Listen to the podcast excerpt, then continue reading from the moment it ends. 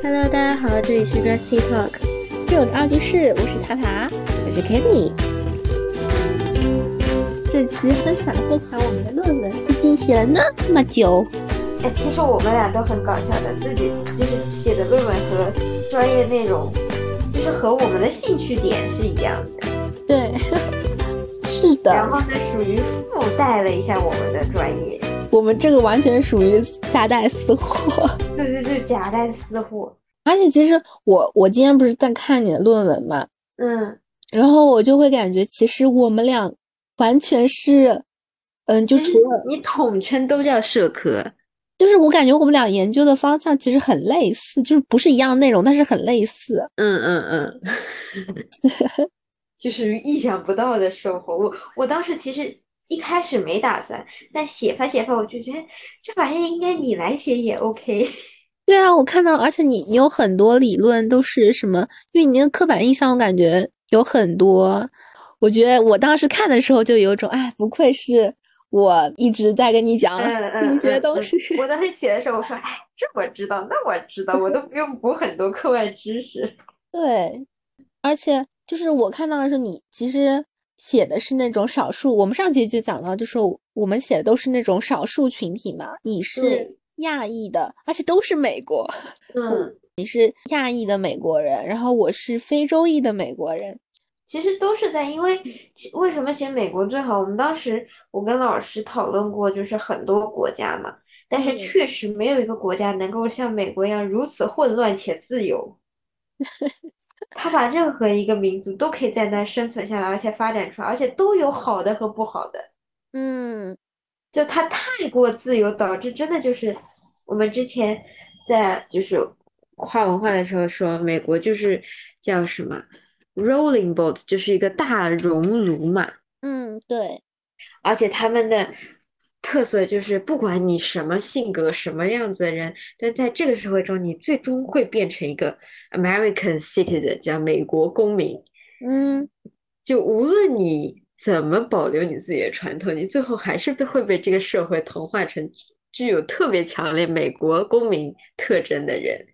嗯，就超级奇妙。其他国家即使是能就是有移民国家，但是他就是每个。他不会说，我进入一个环境就变成这个环境中人，就是自己的传统意识还是保持的很好的。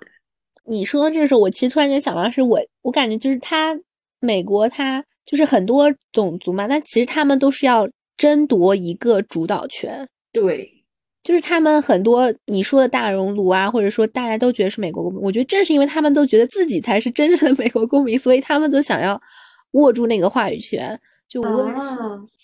有道理，你像最典型的那个特朗普，他代表的就是美国白人嘛，就是他就是传统白人那种。那传统白人他们是哪个族来着？我一下记不起来了。就他想要复兴的是那他们那那帮子人。然后 你想那个奥巴马，他作为就是唯一的一个非洲裔的总统，那他在当任的时候肯定更关注少数族裔，更加关注少数族裔啊。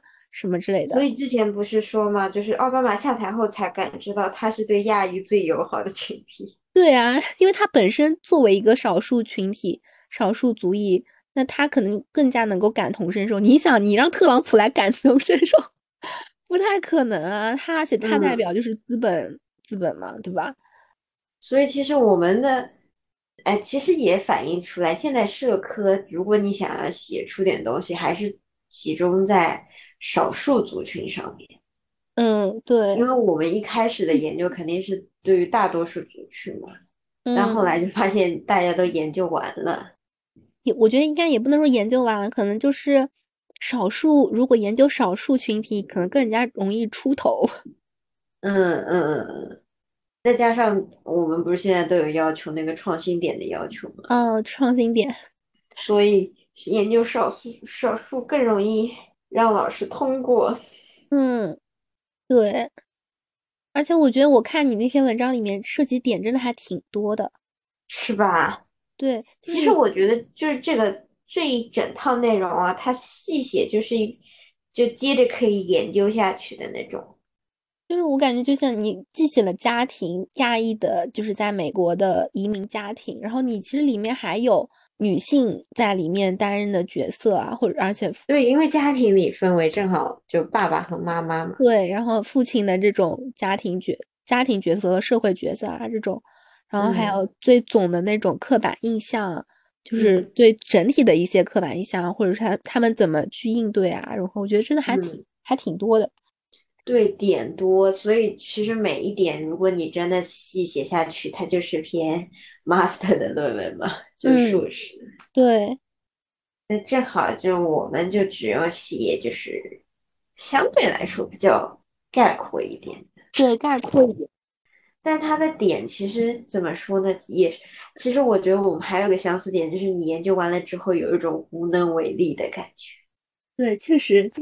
像我，我研究是那个枪支暴力影响下的非洲裔青年，嗯，政治信任嘛，嗯，它里面我看了很多的那种，它其实有些是解决有解决对策的，比如说它出台了一些像去年新出台的法新的法案，控枪法案，或者是它有专门针对影响枪支，你经历过这种枪支暴力，就是比如说，意思就是说我看到。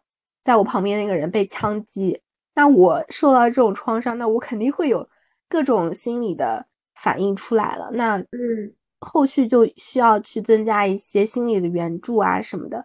嗯，这方面在最近感觉还蛮关注，就是拜登新出来的那个新的两党干安全法案的那个社区法，就会确实有，但是它跟。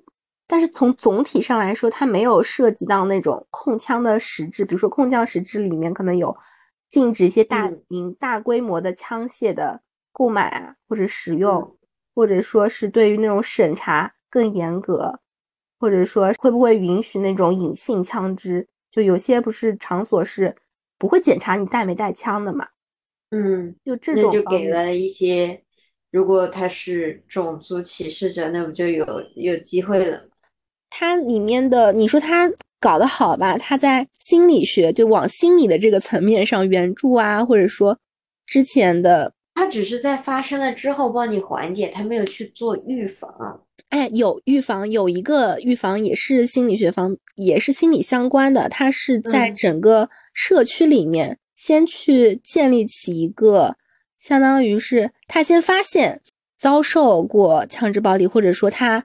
可能会实行枪支暴力这样的一些青年群体，然后呢，去进行干涉，去跟他们讲，就说你可以不仅仅通过枪支暴力或者说武力去达成你的这样一个目的行为，你可以用换种方法，就大概就是这么个意思。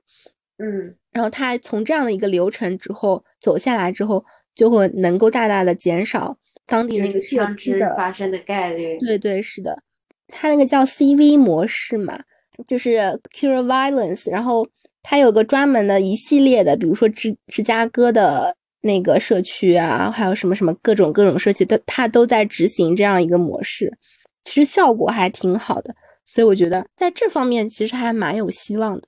但是它其实也挺苛刻的，就是它每一个社区你不可能照搬，你可能有当地因地制宜，对吧？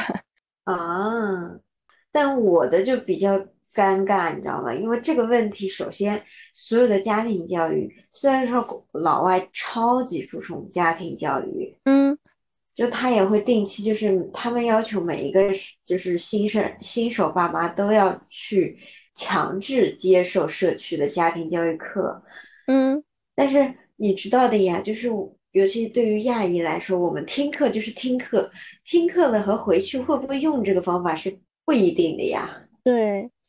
然后还有就是再加上我们的文化带带过去的，他就会觉得有些事情听课讲的不对，这但是我我会按照我们传统文化走。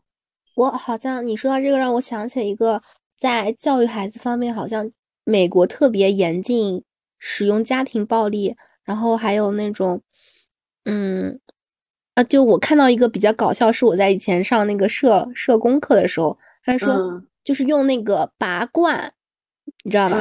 就是那个拔罐身上不会留印子嘛？嗯，结果被邻居发现了，然后就会说这家这家家长虐待孩子，然后要被关进去。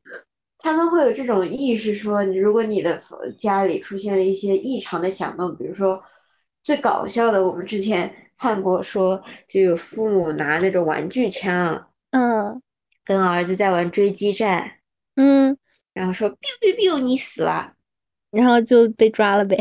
对啊，然后人家就立刻被邻居说了之后，立刻警察来把男主人带走，一下子手铐就戴上了，嗯，然后带走，然后跟那个女的说，还请来了翻译，说你不要害怕，你把事情讲给我们听，我们会帮你的。所以这就是文化冲突的地方吧？就他在一些观念，比如说可能出现一些不正常的，比如说那个拔罐的那个痕迹，他就觉得你这个是打出来的，或者说。肯定是挨揍了什么才会留下来的，但实际上就是这这其实你想能这样的家庭，大部分已经已经蛮好的，已经蛮开明了。嗯，在家里，但更多的，尤其是一代移民或者说嗯年长一些的亚裔移民，他们过去其实还是有两种，一种是完全放弃中国文化，嗯，就是我为了生存，我就迎合你，我就。用你的方式在你的国家活下来，对，是一种。还有一种就是我完全不接受你，我出去是出去，但是只要在家里，我就完全跟美国社会没有关系，你还是活在中国社会里面。嗯，所以他那部作品属于是哦，那部作品还有个就是比较赞的，就是它是第一部完全以亚裔为主角的作品。我感觉他还蛮，就他那种在小视频上都会有时候会刷到的。嗯嗯嗯嗯嗯，而且还拍了六集，嗯，还是蛮厉害的。像你想之前中国就就亚裔演员去参加欧美电影都是配角，对，尤其是女性配角，嗯，你完全以展现就是亚裔家庭的变化，在美国的生活好少哦，嗯。后来不是有了吗？是那个什么《绝望主妇》还是什么？啊，《致命女人》哦，当中有一个就是亚裔家庭，它是也是群像化的电视剧嘛，它一个就放了一个亚洲女人，对，嗯，那我其实因为只看过那个一点点嘛，他最后的走向是什么样子的？他最后走向其实。他从来没说自己结局嘛。嗯按目前到第六集，就是他把两个孩子都送进了大学。嗯，最后的矛盾点出现在妈妈对儿子上大学的选校和专业上出现了问题，所以呢，他妈要求他你要学会赚钱的啊，或者你要学一些什么东西。但是他儿子是对上大学没有任何的想法。我为什么要上大学？我觉得我去当厨师更好。嗯，最后就是他妈去让他当了厨师去，就完全放弃了。他他妈之前还想过挽回他的想法，带他去各种什么哈佛这种学校去参观，去参观，企图 让他激发起学习的动力。嗯，结果并没有。那是没有，但是。你说他这个走向是，我觉得还，嗯，也蛮不一样，或者说也蛮也蛮好的。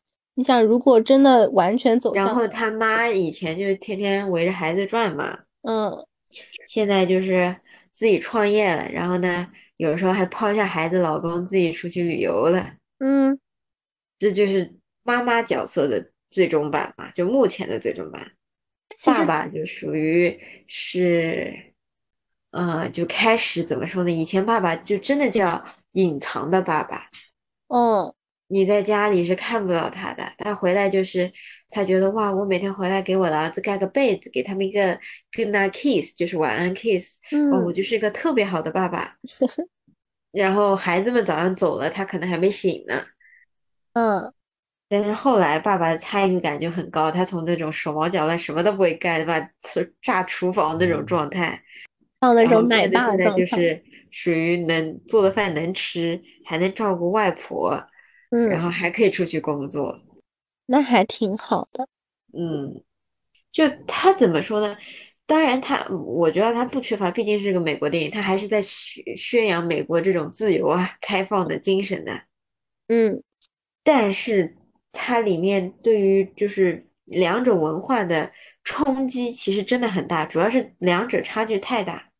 嗯，他给的冲击，而且面对冲击，主要是这个主旨他出来的，就面对冲击，他不是说去抵抗或者完全放弃，他就是在不停的挣扎，我能不能既保留好我的传统文化，又能够将你们的文化融进来，显得我没有那么格格不入。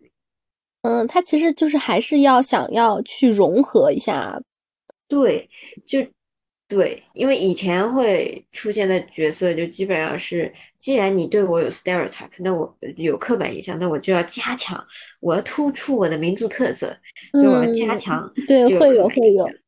就比如说孩子的数学巨无敌好，呃，就这种，他以前是加强，但是这个就或者是纯粹的，就是。传统的就是不好的，我完全就连自己的文化都不承认了，就是让步嘛，就全让让掉。但是他这个，你想能拍五季就说明他当中就是个拉扯的过程。嗯，对，就是一会儿就觉得，哎，这又好，这又不好，然后到底怎么变？其实他也体现出来，人家五 G 这这个是因为。拍电视剧，五 G 展现的困难已经很多了，也就是其实你移民前真的要做好心理准备。嗯，因为毕竟如果是去旅游和去那边定居生活，你所面对的各种东西肯定都不一样的。嗯，而且就是我因为做好我这篇的那种各种资料的收集啊什么之后，我就有种感觉，就是美国好危险。我不想去美国了，但是你你你你感觉危险是对非洲裔吧？不是，就是他虽然非洲裔被针对，就是会有很多因为各种嗯，大家都知道就是种族种族的因素在啊，或者说怎么的，就是他会被比较针对。但是如果你作为一个亚裔或者怎么样，其实也是。也是被，也是也是少数群体呗。对，只不过没有被针对那么严重。你想他，他第一的第一位的伤亡就是非洲裔，然后第二位是拉丁裔，好像我记得。嗯，反正也是个少数族群。你想，我我看我看一下我的那个数据啊，你讲就今年截止到五月十五号，就五月中旬的时候，就这五个多月，你你猜发生了多少起大规模的枪击事件？两三百，对，两百二十四起，然后呢，还有二十一起大屠杀。大屠杀好像就是说，起码死了七个人，还是几个人以上什么之类的，就是嗯，多吓人呢！你想，五个月，嗯，但从数据上来说，就是真的就是美国，从数据上来说一点都不漂亮，就是它只有钱是漂亮的。对，很冲击，就是对对人的冲击力很强，你知道吧？对，但是还有一个，就是因为它是纯资本嘛，嗯，所以其实他们就很简单，就是你像我们为什么说国内很安全？因为虽然我们我们感觉说啊，有有棚户区和高档住宅区，但是差距还是不算太大的。对，就不会有打打砸抢的这种事情发生。但是。他那里就是好的地方，你是一什么危险因素都飞不进来。哎，不是，好像就最近是那个新闻里面有是学校是吧？不是学校，是一个富人区里面一个中国人被是反正被杀害了，就最近。那就是亚裔歧视，在在一个富人区啊，姐妹们，反正这个就是你自由要承担的代价呀。嗯，他，但是我觉得他做的好一点，就是他的数据很公开。就是虽然我其实蛮恐怖的，所以我把恐怖的一面也先告诉你。你想来的时候，先跟想想清楚。就他就是那个有个网站嘛，是那个枪支暴力档案嘛。嗯，他那个网站，他就是会基本上是感觉他每天都会有更新，在哪个州哪个地方。有什么有什么枪支暴力的事件都会更新在上面，所以我这个数据就是那边来的嘛。哇，好好啊！就是他，而，他好像是从一三年开始的，就到到现在，他每一年都有那个数据在，然后你就会发现那个数据在逐年的增长，逐年的增长。这就是全球经济都不好了呀。对，就你想之前几年的话是疫情嘛，疫情也是影响会很大。嗯，他在二一年的时候，二一年他总共包括在自杀在内的那种什么枪支，我看一下这边数据，就是有四万四千八百七十五人死亡。我有。然后呢，其中有一半的人是在枪击事事件中被杀的那种，就是你就是被人家瞄准，然后人家数据还是公开的，就是这虽然不知道这个是不是真实的哦，它应该是真实的，就是它会更新的嘛，每天。嗯，它这种不可能，它造假造多数据，或者说，我觉得可能少可能会有，但是我觉得多肯定不可能会往多里去算的嘛。嗯嗯嗯嗯嗯。对吧？所以它还是蛮公开的，嗯，呃，不止不止这个，档案它还有那种，就是会有，反正还有一个网站上也有，就是类似的，嗯，反正数据是非常的惊人。反正它那个网站好好一点，它还用那个小红点，它会有小红点给你标注出来。对，它会在美在美国那个地图嘛，在友商网它就标个小红点，然后你会看到那个地图上。密密麻麻都是小红点，然后就会很震惊。哎呀，而且其实，哎，其实我这个选题也是我老师跟我就是会提供的，是对，也说了一下，就是说，哎，枪支好像最近很，就是一直它很严重，是一个公共卫生的问题嘛。而且就是去年刚刚新出台那个法案，其实就说明它有新的进展啊什么，其实还是蛮好去研究一下的那种。嗯，然后我就选了这个题目，哎，太太惊人了。就我之前知道，可能就知道美国很危险，就是他会，你可能会遇上一些枪支，像那种新闻里报道那种校园枪击案，不是也很多嘛？嗯，但是没有那么的直观，或者说没有那么的，在看了一些这么多资料之后，发现就是，哎，就会，如果我，我觉得我如果作为一个美国人，我会很无助，嗯。但是你会有枪，对，所以大家都买了枪，都自己买了枪，对，是真的为了保命。嗯，但其实，在心理学上有一个名词，就是叫什么武器线索，就是你的一些，比如说愤怒的行为，可能会引发你的一些，嗯，就会让你失去理智的时候拿起武器，是吧？对，因为因为有一些你的情绪，你的愤怒情绪不一定会导致你的愤怒行为嘛。就比如说，我很生气，但我不一定会开枪干掉 让我生气的那个人。但是如果你手上有一把枪，你佩戴在身边的话，那你就会发现它它可得性很高啊。我一不开心，那我枪在这儿，那他不让我不开心，那我直接崩个他，就是 这种感觉。直接问候他是吧？对啊，就这种感觉。然后他就是他有那种研究会发现，他这个频率会远远的上升嘛。如果你有一把枪。就不一定是枪啊，反正就是武器。那你的这种真正实施那种行为的可能性会大大增加嘛？嗯，那你想，在整个社会，大家基本上也不能说基本上都有枪吧，起码我那个数据是多少来着？反正好像有，嗯，最新的购枪的有一半是女性，有有。那是为什么？女生就是自保嘛？对对，也是自保嘛，因为女性想。在总体上，如果不带枪就更弱了，在体力上。对对，非洲好像是占了百分之十还是百分之二十，我忘了。反正就是新购枪的人嘛，所以想，啊，有个数据是什么？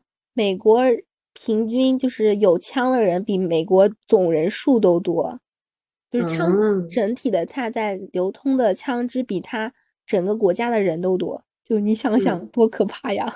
是的，但是真的，嗯，你从数据上来说好可怕呀。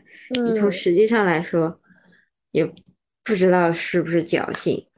对，你会有那种幸存者偏差那种感觉。对，不一定是我呀，我怎么会遇上呢？我就出去玩，怎么会遇上这种事情？对，就会有这种感觉。哎，怎么怎么能碰上我呢？嗯，然后我的。对我现在感觉可能就是因为看的多，但是因为我看的全部都是这方面的信息，就相当于可以算是负面信息吧，所以我会感觉就是对他的安全感的这种把握又感觉又又下降。嗯，我做完的，其实怎么说，就是我以为我做完家庭教育，我会觉得，嗯，家庭就是不管男生还是女生，就是家庭都是需要互相经营的。嗯，但是我做完家庭教育之后，我觉得能碰上像电视剧里这样的男主，太少见了。你是指那种愿意改是吗？对，愿意改变的男生。嗯，因为其实他。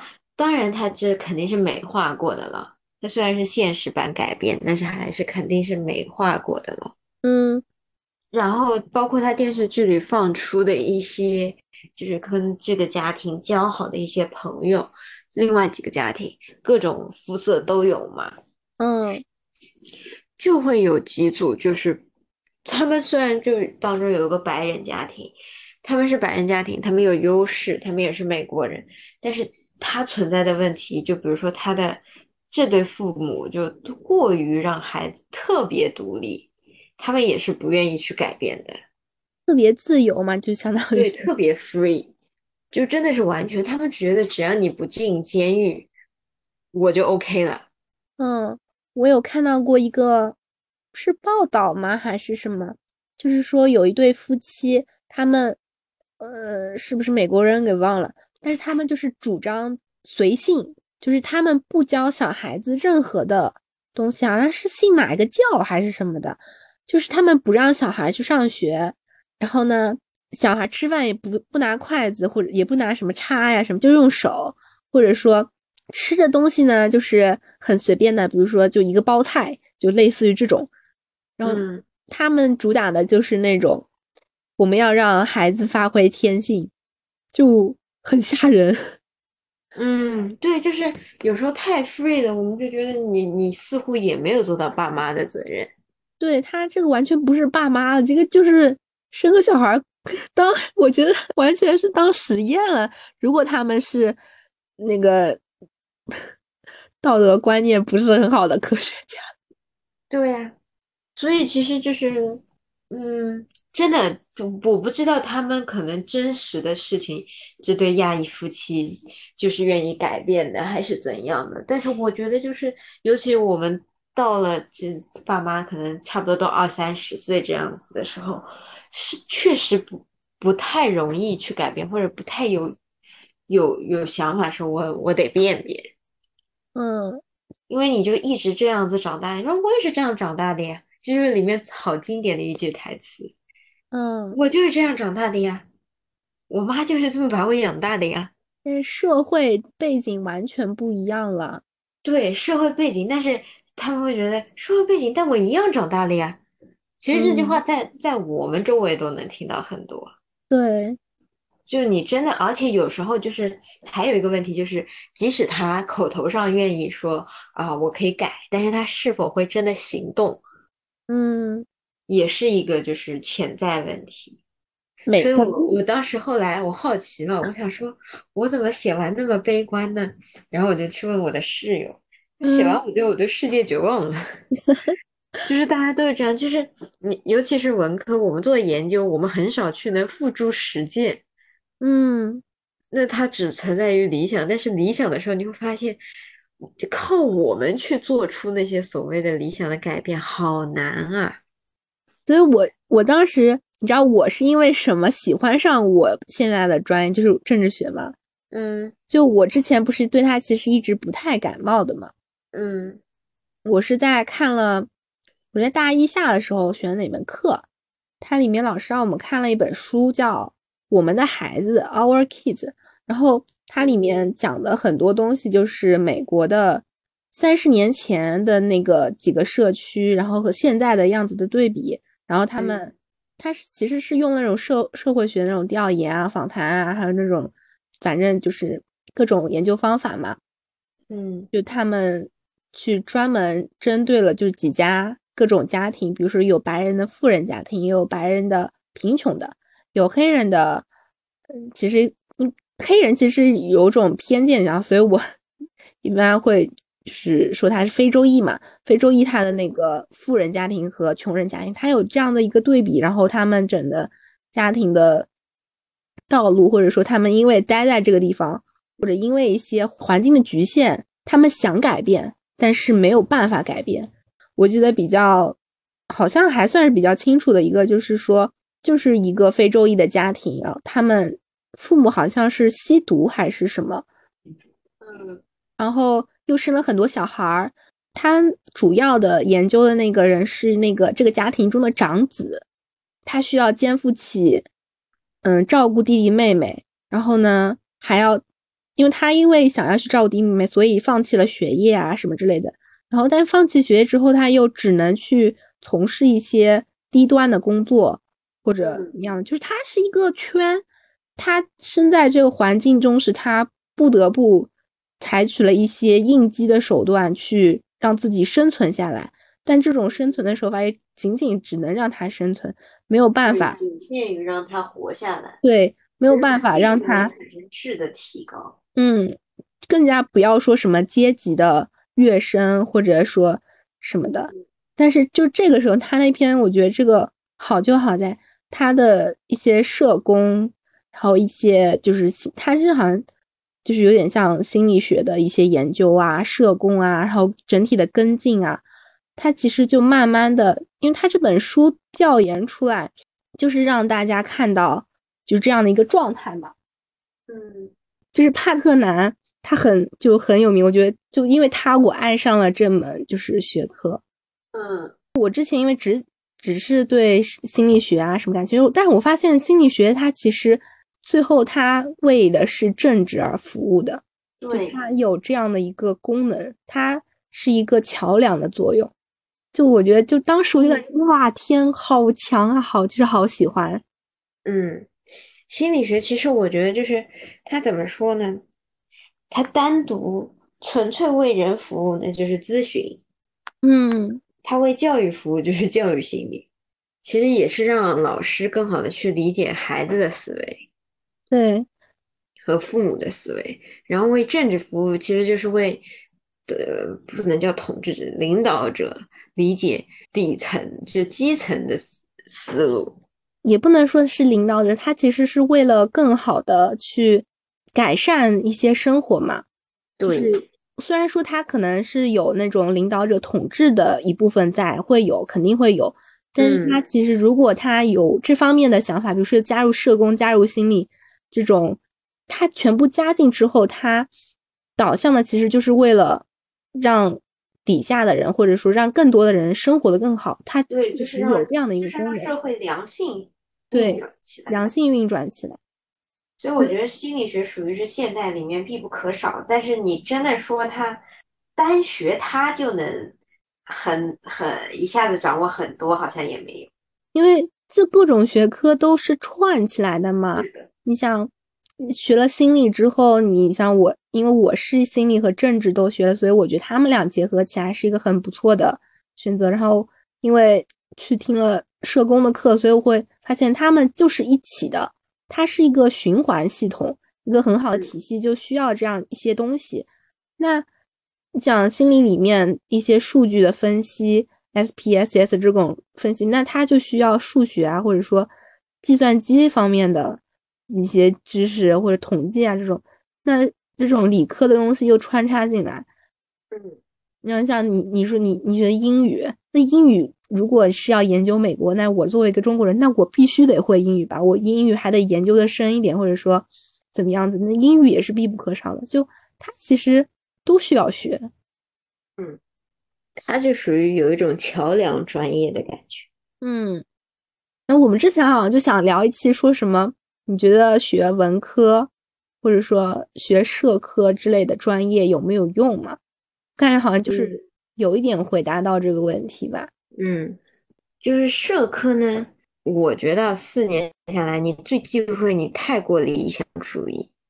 嗯，所以要实践。太过理想主义，你会活得比较的拧巴和累。嗯，但是如果你只是说，你就把它当做一个对你未来无论是工作和生活的一个工具，或者说，就是如果你一直。我我记得我们老师说过，说你学社科，你不要把你当做第一人称，就是小说里的主角去代入，嗯，但是你要做一个第三人称，就是旁观者去看这个社会，你就会就是跟自己和解很多内容。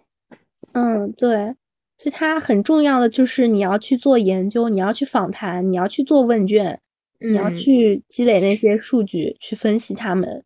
嗯，如果你长期处在第一人称，就把自己当做带入进去，你就会就是我们之前我有个老师不就是政治性抑郁嘛？嗯，就是他太过于觉得我身上担子很重，我要拯救这个社会，我我看不得一点不好的东西。嗯，他的担子就会很重，然后导致他就是你精神上没有办法放松，他总觉得他有很强烈的责任心和负罪感。对，然后他其实，但我觉得其实如果从小的点都可以转变，比如说像对，就是如果你从旁观者，其实就是整个就是你改变不了太多，但是你可以从自身做一些小的改变，这样你就会放过自己，嗯，就是让自己过得觉得嗯，我就是相反还会有一些许的成就感，比如说我影响了周围的人，我影响了这一圈的人，对。然后我还想到，就政治学，他我们还有一些同学，他的就是研究的，他是基层管理嘛，就我觉得还都是蛮都是很有意义的事情。就比如说他研究一个社区，他怎么才能治理的更好，或者说那种共享单车。研究出来还真的不错。我们不是说我说有一个研究基层管理，研究研究发现写不下去了。对啊，我觉得你那个说什么要研究美国和中国的社区的。对照管理，基层管理，我觉得那太难了。嗯，那个太难。它本身你这个东西，你如果说你比如说有在美国交换一年的经验，对，那写写还还行。而且我真的觉得你你跟红旗完全就是政治学方向的选题内容，真的完全就是。而且就算我们这样的选题，也只会去研究，比如我们会切得更小，就是只研究中国的哪。就哪一个社区，就是哪个小区，它的一些治理问题或者改善，或者说，你还真没有这样好大的一个对照，很难，我感觉。我我们当时也是后来把它毙掉，就是说，一你的对照太大了，二你根本没有实地的东西，你就是空的。嗯，我我觉得我的论文有点那个了，就是说我没有真正去自己去做访谈嘛，就没有去真正的访谈那些受过枪击暴力事件的非洲裔青年。但我觉得，真的让我做这个还 也蛮难的，是吧？我就最多现在就搜搜网上的数据啊，什么什么的。对，我的那个不是也缺数据嘛？就是它最大的问题就是这是一部电视剧嘛？对，就取材于生活，高于生活嘛。嗯，所以它不够真实嘛？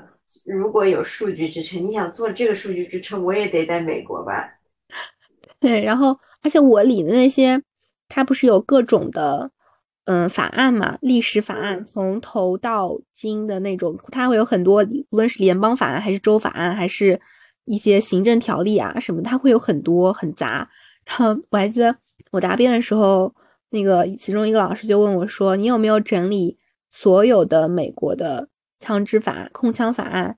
它的哪一些有几部州法案，有几部联邦的，有几部是行政条款？” 然后我想说，就是工作量太大了，嗯，就真的如果想要真的很好的去研究这个东西，好像真的也稍微些许有些困难。嗯，我当然希望希望有些有有某些大佬们可以去研究。其但我觉得其实这这种数据应该是会有的，但是我可能就没找到。嗯，我就真的希望，我觉得其实。亚裔在美国的生存状态可以，因为我们一直会觉得亚裔在美国活得挺不错，因为我们聪勤奋、聪明，怎么怎么怎么样。嗯，但实际上真的可以去研究一下，有那么的理想化美好吗？嗯，它其实也是一个，就是因为过于勤奋，其实导致海外可能会有一些负面的情绪的。对，因为你想，你占我的工作机会啊。对啊，就虽然我可能不想工作，但是这个工作机会的是我的。对，就他们最好的希望就是你勤奋工作，但你依旧做底层工作或者基层工作。对你不要来抢属原本属于我就轻轻松松就可以 get 到的机会，现在我得比你还拼。这不就是美国白人现在想要想要获得的权利吗？对呀，哎，哦，还有。我不知道哪听说，好像一直说什么非洲裔占领了什么英国的一半了，一会儿又说美国的一半了，好像是法国还是法是法国的一半啊、什么？嗯，我如果我这一次能去到法国，我给你算一算。反正我我搜下来就是我的那个数据是，其实美国要到二零六零年的时候，白人正式成为多数的少数群体，因为它占。总数种完了这两个字怎么画？总数它占总数的一半不到了，现在还挺多的，因为它还有很多像西班牙裔也越来越多，嗯，非洲裔、亚裔，还有各种什么拉丁裔啊什么的。嗯，哎，反正我我感觉，哎，非洲裔太不容易了。嗯，哎，一样的。其实你站在自己的角度来说，如果我就老外来。因为中国还是算是比较尊重的吧，整体来说，对对老外是比较尊重。如果他来也来抢你的基本工作，那也是件蛮恐怖的事情。嗯，而且感觉还是会对国外有滤镜吧。我们是因为被迫开国门，所以老觉得对国外有滤镜。说是说五千年的大国对上了两百年历史的这样一个国家，但是感觉还是会。可能他就是因为不一样，所以感觉还是要去有些东西是去学习，嗯，借鉴的。我是觉得，就是首先每个人的原来的原生环境不同，所以他的思考观念肯定会不同。嗯，对。其次，其次就是任何动人的故事背后有他动人的点，但你也要换个，就是你对人家的不能过分抬高他人的善意。嗯，不要觉得他就是太泛滥之心就不好了，因为你觉得泛滥的时候，他可能觉得你为什么会以一种同情者的身份来同情我？哎，对对，会有，所以这就不好了。所以就是还是正常一点。我想到是不能像个傻大个儿一样。哎，反正就是多读书，多看报，少吃零食，多睡觉。对，实在不行想不通就睡吧。对，是的，睡觉能解忧。哎呀，嗯，反正这就是一个在毕业关口记录下来的音频了。对，是的，其实蛮也蛮多反思啊，或者怎么样子。就希望如果我们五年后还能有播客的话，可以回听这一期。对，是做那种 reaction。我们下一期其实已经想好了，对吧？要要讲啥？书也定好了。虽然可以提前预告一下，我一开始看那本书稍微有点看不下去，但是还是会把它努力看完。嗯，因为我就看不下去这个点，我后来想了想，其实也是我在打破你的认知嘛。对，他在打破我的认知，让我。更加去接受一些我原先认为完全不可思议的东西。嗯嗯嗯，也是文化融合。是的，一脉相承。一下。对，可大家可以期待一下。那今天就到这儿啦。就到这儿，大家拜拜。